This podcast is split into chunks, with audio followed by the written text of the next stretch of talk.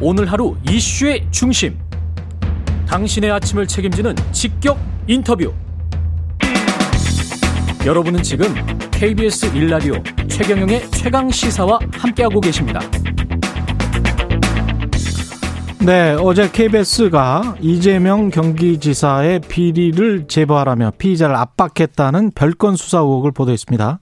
검찰의 별건 수사 의혹, 구체적인 내용 직접 취재한 케이비에스 이재석 기자, 이재석 앵커와 자세히 들여다보겠습니다. 안녕하세요. 네, 안녕하세요.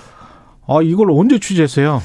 그러니까 이거 올해 초에요. 예. 예, 제가 이제 법조계에서 짤막하게 얘기를 한마디 들었습니다. 그러니까 음. 이준석 전 코마트레이드 대표, 예. 이준석 전 대표라고 하니까 이제 국민의힘 이준석 대표가 헷갈리시죠? 그 예, 전혀 아닙니다. 예, 동명이인입니다. 전혀 아닙니다. 예, 예. 이준석 전 코마트레이드 대표라는 사업가가 검찰 수사 과정에서 좀 부당한 일을 당한 것 같다라는 짤막한 얘기를 듣고 음. 지금 현재도 수감 중이에요. 그래서 이 이분한테 제가 이제 편지를 보내서 지난 삼월부터 얘기를 시작하게 됐죠. 그러니까 제보가 먼저 들어온 게 아니라 저희가 접촉을 먼저 했다는 점이 좀 중요하고요. 만나기가 힘든데요. 사실 예. 수감자는. 예. 그러니까 시간이 좀 오래 걸리죠. 수감자랑 예. 직접 소통을 하더라도 서신이 이제 오고 가고 해야 되고 변호인을, 변호사가 변호사를 또. 통해서라도 간접 소통을 예. 하더라도 좀 시간이 오래 걸리고 뭐 그랬습니다. 음. 예.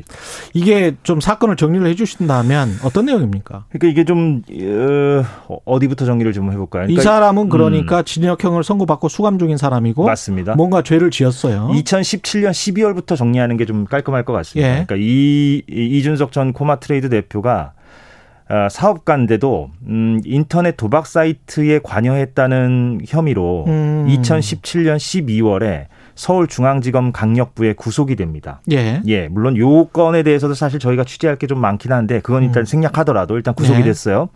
그래서 이 이준석 전 대표의 말에 따르면 이천십칠 년 십이월부터 이천십팔 년 삼월까지 그러니까 총 석 달 정도 되죠. 음. 이때 서울중앙지검 강력부의 회유와 압박이 아주 어, 강하게 들어왔다는 겁니다. 그래서 그 회유와 압박의 사례, 음. 에피소드들을 굉장히 상세하게 저희랑 이제 주고받으면서 저희가 수집을 했죠. 그때 당시 시기는 예. 지방선거 직전이죠. 이천십팔 년 유월에 지방선거가 있었으니까. 아. 예. 그 직전에 이래 회유와 압박이 본격적으로 있었다. 시점도 굉장히 중요하군요. 지방선거 예, 전에 성남시장이었던 이재명 시장을 상대로 경기지사 출마는 그때 기정사실화돼 있었으니까요. 예. 예. 재밌군요. 그러면 어떤 회유와 압박이었습니까? 예, 일단은. 그래서 그 구체적인 좀 일화를 잠시 좀 소개해 드린다면 뭐 이런 겁니다. 예를 들면 이준석 씨의 회고에 따르면 어, 김모 검사가 그랬다는 거예요. 그러니까 성남 지역에서 활동하던 사업가였으니까 이 사람이 음. 당신과 성남 지역 유명 인사들 사이의 관계를 우리가 다방면으로 확인을 했다. 예. 당신 지금 빨리 털어버리고 집에 빨리 가야 되는 거 아니냐. 예. 그러니까 좀 얘기를 해라. 음. 유명 인사 누굴 얘기하는 거냐. 그러니까 음. 다 아시면서 뭘 물으냐. 에스엔에스 자주 하시고 축구 좋아하시는 분 그분 얘기하는 거다. 이런 식으로 이제 돌려 말했다는 거예요. 그러면 성남의 유력 인사 중에 에스엔에스 자주 하시고 축구 좋아하시는 분이면 성남시장. 예. 예. 이재명 시장 말고는 없죠, 사실은. 그래서 예. 뭔가 오해가 있는 것 같다. 음. 내가 민주당 당원이긴 했고 성남에서 음. 사업을 하다 보니까 이런저런 교류를 한 거는 맞는데 그분을 포함해서 다른 사람도. 그런데 예. 부정한 뭐 청탁이나 로비 같은 거는 내가 하지 않았다. 이렇게 이제 부인을 했어요. 예. 근데 그 이후에도 아까 말씀드린 그 이천십팔 년 삼월까지 어, 지속적인 압박과 회유가 있었고 음. 그래서 이제 뭐 이런 거죠. 그러니까 구체적인 근거나 자료를 제시하면서 만약에 예. 당신과 이재명 사이의 관계를 얘기하라라고 한다면 그건 검사가 해야 될 일이죠. 예. 정당한 일이죠. 그렇죠. 그것은. 그렇죠. 근데 문제는 예. 자료나 어떤 증언이나 어떤 그런 거 제시 없이 네. 그러니까 이 이준석 전 대표 말에 따르면 마치 궁예의 화법을 느끼는 것 같았다라고 얘기하는데 예, 불어 우리, 우리 다 알고 있어. 일단 얘기 좀 해. 네. 다 아는 건데 왜 이렇게 우기니? 뭐 이런 음. 형태의 화법을 계속해서 반복해 가면서 물어봐서 너무 힘들었다는 거예요. 왜냐하면 구체적으로 자료라도 제시하면 소명이라도 할 수 있는데 그게 아니다 이런 식으로. 근데 이 김모 검사가 예. 구체적으로 이재명이라는 이름을 이야기한 적은 있습니까? 이재명이라고 삼음절을 얘기한 적은 없고 항상 사, 삼음절을 이야기한 적은 없다. 에스엔에스 좋아하시는 그분, 성남에서 축구 좋아하시는 그분 이런 식으로 얘기를 했다. 항상 지칭을 그렇게 해요? 그런 식으로 돌려 말했다는 겁니다. 그러니까 이게 오히려 야, 굉장히 길게 이야기를 할 수밖에 없네요. 이준석 전 예. 대표의 어떤 그 이준석 전 대표가 말하는 것에 어떤 음. 구체성을 좀 부여할 수 있는 부분이죠. 그러면 오, 이준석 오히려. 전 대표는 그렇게 해서 성남시장인 이재명 지사를 의미하는 어떤 다른 말로 받아치고 검사는 그거를 호응하고 바로 그거야 뭐 이런 식의 맞습니다. 대화도 오고 갔습니까? 그러니까 이재명이라는 사람들이 네. 안 나오더라도 예.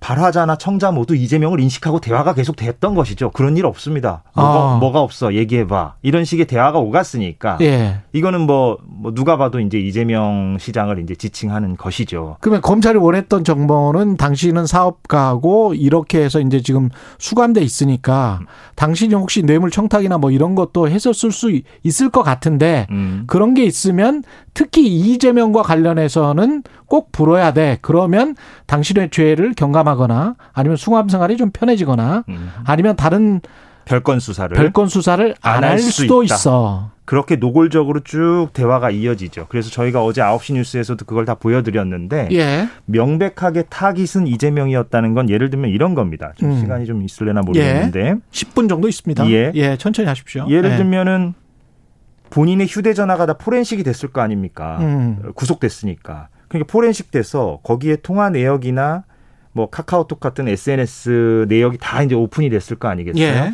거기에는 이재명이 아니라 음. 은수미 현 성남시장이라든가 예. 성남 지역의 국회의원인 김태년 전 원내대표와의 통화 내역이나 메신저 내용도 일부 있었다 그래요. 음. 그런데 그 부분은 그 강력부 검사가 지나가는 말로 통화 자주 하나 보네 이 사람들하고 뭐 어. 이렇게만 언급하고 아예 예. 묻지도 않았다고 합니다. 그 사람들도 정치인인데. 예. 만약에 그 사람들까지도 뭐 없냐 이렇게 물어본 게 아니라 예. 그러니까 김태년, 은수미 이런 사람들의 경우에는 그냥 통화 자주 하나 보내 하고 그리고 넘어가고. 그리고 여권 정치인이 은수미 성남시장 같은 경우는 당시에 청와대에 있지 않았었어요? 당시에는 청와대는 아니고 그때 당시에 이제 성남시장을 준비하던 하고 때죠. 하고 있었을 예, 예, 때죠. 예. 그래서 이렇게 얘기했다는 거예요. 우리도 다 수사하는 건 불가능하니까 음. 인력상 뭐 여건상. 예. 너랑 친한 에스엔에스 좋아하는 그 사람이랑 경찰 고위직 한두 명만 하자.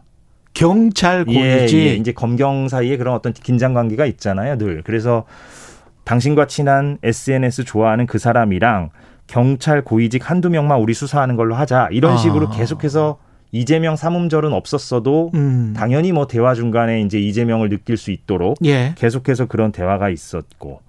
그래서 그런 회의와 압박에서 계속 이제 거, 거, 뭐 그런 사실 없다. 뭐 예. 부정한 청탁이나 로비 없다. 이런 식으로 이제 줄곧 얘기를 하니까 이제 그때부터 어떻게 했어요? 검찰이 그, 그때부터 이제 어, 협박성 발언과 별건 어. 수사와 각종 가족을 상대로 한 수사와 이런 것들이 쭉 진행이 됐던 거죠. 그래서 저희가 그것도 이제 종합을 해서 보도를 했습니다만. 별건 수사 같은 경우는 검찰은 할 수사를 했다. 뭐 이런 입장일 거란 말이죠. 그렇게 분명히. 원론적으로 밝히고 있죠. 예. 우리는 법과 원칙에 따라서 죄가 음. 있으니 수사를 한 거다 이렇게 얘기하고 있습니다만. 그리고 검찰은 지금 뭐 우리가 압박을 하거나 그렇게 메시지를 준 적은 없다. 이렇게 지금 계속 밝히고는 있습니다. 이재명에 대해서 언급한 적 없다. 이렇게 이제 반론을 하고 있죠. 예. 저희가 그 해당 김모 검사, 강력부 김모 검사와 그의 직속상 상관이었던 강력부장 박모 검사를 다 접촉을 했고요. 예. 반론도 다 담았습니다. 이렇게. 예.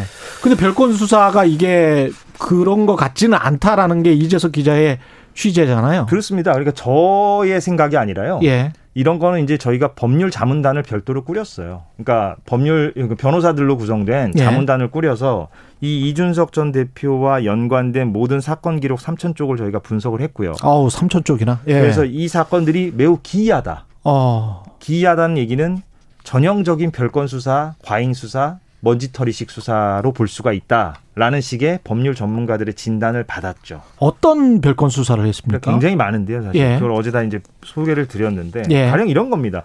우리가 이제 캐비닛 사건이라는 말을 좀 법조계에서 쓰는데 은어처럼. 음. 예. 그러니까 어떤 사람을 속칭, 속된 표현으로 탈탈 털 때. 예. 이 사람과 관련된 자료가 이제 검찰 캐비닛에 있는데 음. 실제 캐비닛은 아니고 전산망이죠 물론 예. 예, 요즘 시대에 뭐 캐비닛에서 서류 꺼내는 건 아니니까 예, 그 정도로 낙후되지는 않았겠죠 예. 검찰이. 예. 그래서 그 전산망에 있는 예를 들면 최경영 앵커의 어떤 예. 자료를 예. 옛날 자료, 옛날 사건이나 뭐 내사한 자료라든가 이런 그렇죠. 걸 꺼내 가지고 지금 붙잡아 놓은 최경영 예. 앵커를 압박하는 예. 수단으로서 활용할 때. 아, 우리는 조, 어우, 조심해야 되겠습니다. 예, 그런 걸 이제 예. 캐비닛 사건이라고 하잖아요. 예. 법조계 은어로서. 예.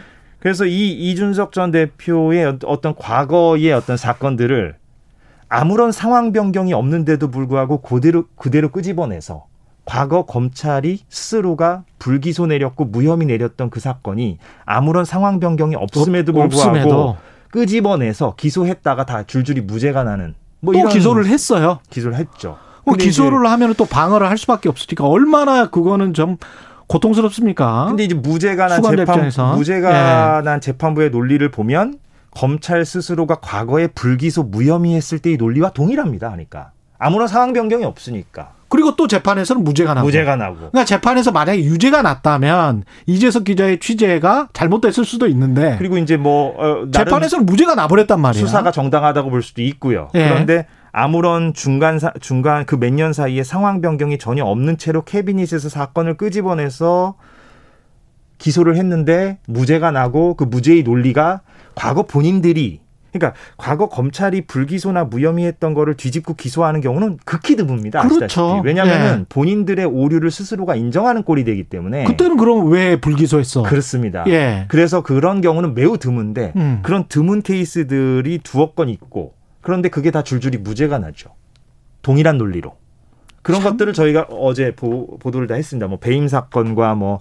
뭐 폭행 의혹 사건 뭐 이런 것들인데 근데 저희가 뭐 자기들 마음대로 할 수 있군요. 검찰은 정말 수사와 기소권을 다 가지고 있다는 게 엄청난 거군요. 이게 예. 그게 한 줄기고 예. 또 다른 한 줄기로 저희가 보도한 거는 이것도 이제 과잉 수사인데 음. 가족들을 상대로 이제 속칭 이제 탈탈 털었다라고 표현할 수밖에 없는 수사들이 가족들도? 진행됐다. 예를 들면 엄마 또 아내 그리고 이전 대표의 어떤 사생활 이런 것들까지도 다 먼지털이식 수사를 해서 기소하거나 압박용 수단으로 삼거나 이런 것들을 저희가 다 확인해서 법률자문단의 진단을 받고 보도를 음. 했죠. 그러니까 이것이 어떤 한 개인을 이렇게 딱 타겟으로 삼고 그러니까 자문단의 얘기는 이겁니다. 그러니까 이재명이라는 말을 정말로 당시에 검찰이 했는지를 우리가 물증이 없으니까 완벽하게 입증할 수는 없겠지만 예. 근데 이 이준석 전 대표의 폭로가 갖는 어떤 구체성과 개연성이 충분히 있어 보인다. 그렇죠. 예. 여러 가지 어떤 근거들이 지금 있는 거예요. 한 사람의 인생을 이런 식으로 파탄을 내고 그 어머니는 또 돌아가셨잖아요. 중간에. 예예. 예. 예. 어, 수감 도중에 이제 돌아가셨고 예. 어머니 사건 같은 경우는 이런 겁니다. 그러니까 어머니가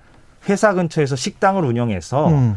그 이준석 전 대표가 운영하던 그 코마 트레이드라는 회사 직원 팔십여 명의 점심을 날마다 공급을 해줬어요. 그런데 예. 일 인분의 식사값이 팔천 원이었습니다. 어. 백반값이. 예. 그런데 그게 주변 식당의 시세보다 천 원에서 이천 원 더 비싸다는 이유로 검찰이 이거 횡령이다. 아, 이거 횡령이다. 당신과 어머니 이거 횡령으로 회사 돈이 일, 이천 원 더 갔으니까 아. 횡령이다라는 식으로 압박을 해서 결국에는 기소까지는 안 갔지만 이건 압박용으로 정말 활용하는 거죠. 예. 근데 이게 그런 거를 재벌 같은 경우에 그런 잣대를 대면 어땠을까 싶습니다. 예. 사실, 사실 삼성 웰스토리도 거의 똑같은 사건이잖아요. 예, 그러네요. 예. 예. 돌이켜 보니까 예, 그 뭐 일감 몰아주기고 뭐 예. 이런 건데. 음. 근데, 근데 팔천 원짜리 백반집에 관해서는 예. 그런 잣대를 댄다는 거죠. 규모가 훨씬 그건 큰데. 예. 대단합니다. 예, 예. 예. 이거는 감찰이랄지 법무부에서 뭔가 해야 되지 않습니까? 맞습니다. 그래서 이제 뭐 그 이준석 전 대표는 법무부나 대검에 감찰이 들어가면 음. 본인은 모든 걸 다 이제 협조하고 응하겠다. 아까 제가 말씀드린 그 사생활 부분도 저희가 이제 기사화하진 않았어요. 사생활이라서. 예. 근데 그거는 누가 봐도 먼지털이식 기소거든요. 이건 법조인 누가 봐도. 그래서 음. 이런 것들도 감찰에서 다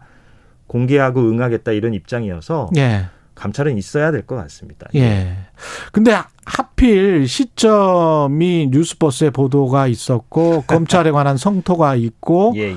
관련해서 이제 이 사람이 이재명 당시 성남시장 지금 현재 이제 여권의 유력한 대선 후보란 말이죠. 예. 근데 정치권에서는 의심할 수 있어요. 이재석 기자의 취재를. 그러니까요. 예. 예. 그래서 어제 아홉 시 뉴스에서 저희가 소상히 그 부분을 설명을 맥락을 했는 설명드렸는데 그거는 다시 한번 설명을 해 주셔야 돼요. 예. 그러니까 이런 겁니다. 수감자와의 취재는 음. 시간이 오래 걸리고요. 그래서 저희 제가 삼월부터 취재를 했지만 지금까지 계속 이제 간헐적으로 취재가 쭉 이어져 왔기 때문에 음. 이 시점을 잡은 거고 예. 저희는 당초에 이번 주를 보도 시점으로 잡았었습니다. 근데 뭐 의도치 않게 뉴스버스 기사가 지난주에 음. 나갔었고. 우리가 뉴스버스와 협업을 하지는 않습니다. 예, 예. 그래서 뭐 그런 측면이 있고요. 그리고 예. 경선 과정에서 이걸 왜 보도하냐 이제 이런 시각들도 있는데 일부. 그런데 저희의 주제는 이재명이 주제가 아니라 검찰이 검찰의 주제죠. 수사 관행이 그동안 예. 얼마나 잘못되었는가를 보여줄 수 있는 가장 어떤 확실하고 명료한 사례다. 예. 이게 주제이고 이재명은 그냥 등장하는 어떤 이름일 뿐인 거죠. 저희 예. 입장에서는 그렇습니다. 근데 이걸 또 역으로 보면 너무 정치적으로 항상 보는 여의도 정가의 시선이 있기 때문에 제가 부연해서 말씀을 드리면 취재를 육 개월이나 했는데 모든 사실이 드러났음에도 불구하고 보도를 안 했어. 그러면 더 그게 큰 문제입니다. 그게 더 큰 문제죠. 예. 네. 그러면 누구를 유리하게 불리하게 만들기 그럼요. 위해서 보도를 안 했냐. 그거는 언론이 일부러 조정을 한다는 이야기인데 있는 사건을 취재가 끝났으면 보도를 해야 되는 거는 당연한 일입니다. 예. 오늘 말씀 감사하고요. 케이비에스 이재석 기자였습니다. 고맙습니다. 고맙습니다.